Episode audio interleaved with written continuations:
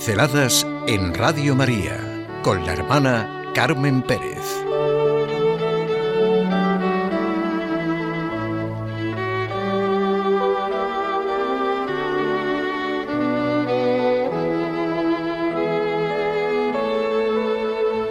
Lo que tiene verdadero valor. El Papa Francisco nos insiste en que Jesús en el Evangelio nos presenta nuestra verdadera realidad, las cosas que tienen verdadero valor y todo lo que constituye la dignidad del hombre. Así son todas las parábolas de Jesucristo, mostrarnos lo que realmente es nuestro tesoro y abrir los ojos a lo que es fuente de inquietud, adversidad, prevaricación y guerra. Qué mal empleada y qué mal empleamos la conocidísima frase de poner las cosas en su sitio. Parece que es querer tener razón. ¿Qué? Poner nuestros egoísmos, nuestros intereses, ¿eso es poner las cosas en su sitio? ¿Ese es el verdadero valor? Hay un cuento de Hans Christian Andersen que tiene este título y está centrado precisamente en que tarde o temprano las cosas acaban poniéndose en su sitio. No lo voy a contar, una, una pincelada. Una zagala sorprendida por una partida de cazadores cuando está pasando un puente con sus gansos. Vienen a galope y la muchacha tiene que subirse de un, de un brinco a una de las altas piedras que sobresalen junto al puente para no ser atropellada. Es casi una niña, delgada, flacucha, con dos ojos maravillosamente limpios. El caballero, entre comillas, que aquí está la cosa, no repara en nada.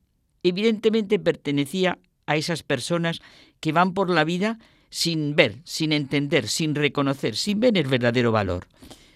Por puro capricho da con su látigo en el pecho de la muchacha con tanta fuerza que la derriba.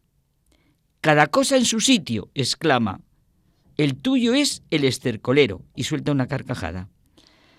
Esas gracias a costa de la dignidad de las personas a las que los aduladores hacen coro. Al cabo del tiempo, todo acaba en su sitio.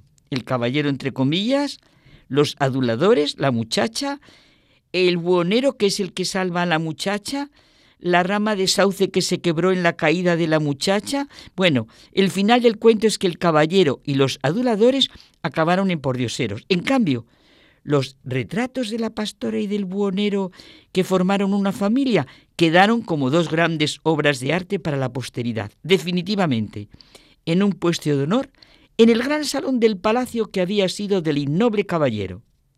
Y un gran sauce centenario estaba en el bosque. Era consecuencia de la ramita que se quebró en la caída de la muchacha y que fue plantada. Y ahí lo tienen, acaba Andersen su cuento. Estaba, ahora sí que de verdad, cada cosa en su sitio. Larga es la eternidad, cada cosa en su sitio. Hay muchos prejuicios que nos invaden en nuestro momento actual. Por ejemplo, creer que uno es más inteligente siendo ateo que siendo creyente. Pero si la afirmación de Dios entra de lleno en el ejercicio de la inteligencia misma, pero si Él es plenamente el sentido desde todos los campos, qué gran realidad. Es el lema de John Templeton. Qué poco sabemos, qué gran deseo de aprender. El final del cuento de Andersen, cada cosa en su sitio, larga es la eternidad.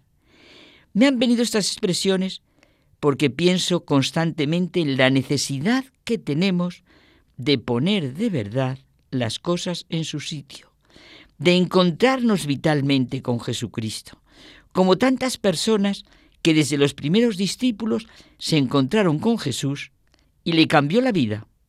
Se puso todo en su sitio. Si lo hacemos, reconoceremos toda la realidad y a todo momento y circunstancia le daremos su sentido, sea al dolor y a la alegría, a la enfermedad, a la salud, a la muerte, a la vida, a lo esencial, a lo fugaz. Abriremos los ojos ante tanta mentira, superficialidad, desconcierto, ante tanto asesinato, pero asesinato me refiero al aborto, a la eutanasia.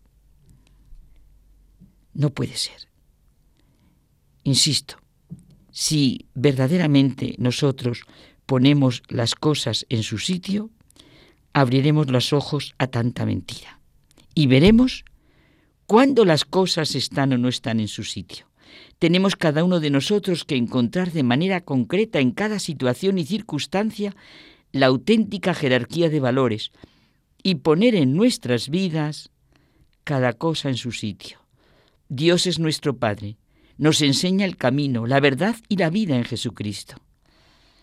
Es a la alegría del Evangelio donde hemos de acudir, enderezar en nosotros y en lo que podamos del ambiente que nos rodea, esa especie de radical deformación que hace que las cosas estén propiamente invertidas y que todo se constituya en torno a algo falso y quebradizo. Nuestro gran problema, mejor, nuestro gran fracaso, consiste esencialmente en no poner a Dios en el centro de todo, en la vida de todo, y sustituirle por ídolos, que son nuestras pobres ambiciones, egoísmos, cálculos cicateros, placeres que no son tales. Poner las cosas en su sitio supone no hablar de Dios de memoria, en abstracto, sino ponernos bajo su mirada, tanto en las opciones fundamentales de nuestra vida como en todo lo cotidiano.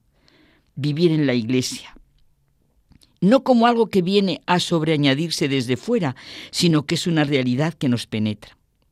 Realidad sin la que no somos nada. En Él somos todo, y en Él todo es historia de redención y salvación, hasta que todo esto no nos deje de sonar a sermones de curas, sino que sea un hecho real, un encuentro diario, no tendremos ni un poquito de fe, tan pequeño como un grano de mostaza. Si tuviéramos fe como un grano de mostaza, esto no es un sueño, ni algo ideal. Esto es lo que necesito de la vida. Lo tenemos que hacer, sí. Muchas veces pobremente, débilmente, humildemente, cada uno en la medida de nuestras posibilidades y de nuestras fuerzas, convencidos de que esa es la manera de vivir.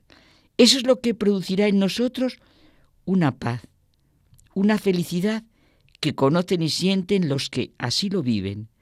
Esta es la verdadera revolución del mundo. Este es el verdadero cambio. Esta es la verdadera propuesta social que tiene que invadir todo nuestro entorno. Es lo que nos dice Cristo cuando nos revela el sentido auténtico de la existencia. ¿No conocemos a personas para las que realmente lo que dice Jesucristo es lo que ilumina su vida y les pone las cosas en su sitio? Sí es verdad, los santos, todos los santos nos sirven de referencia. Y también, si tenemos ojos capaces de ver y corazón capaz de sentir, nos encontraremos con personas realmente así, con personas con las que vivamos realmente en familia, en comunidad, la iglesia. Eso es lo que tiene verdadero valor.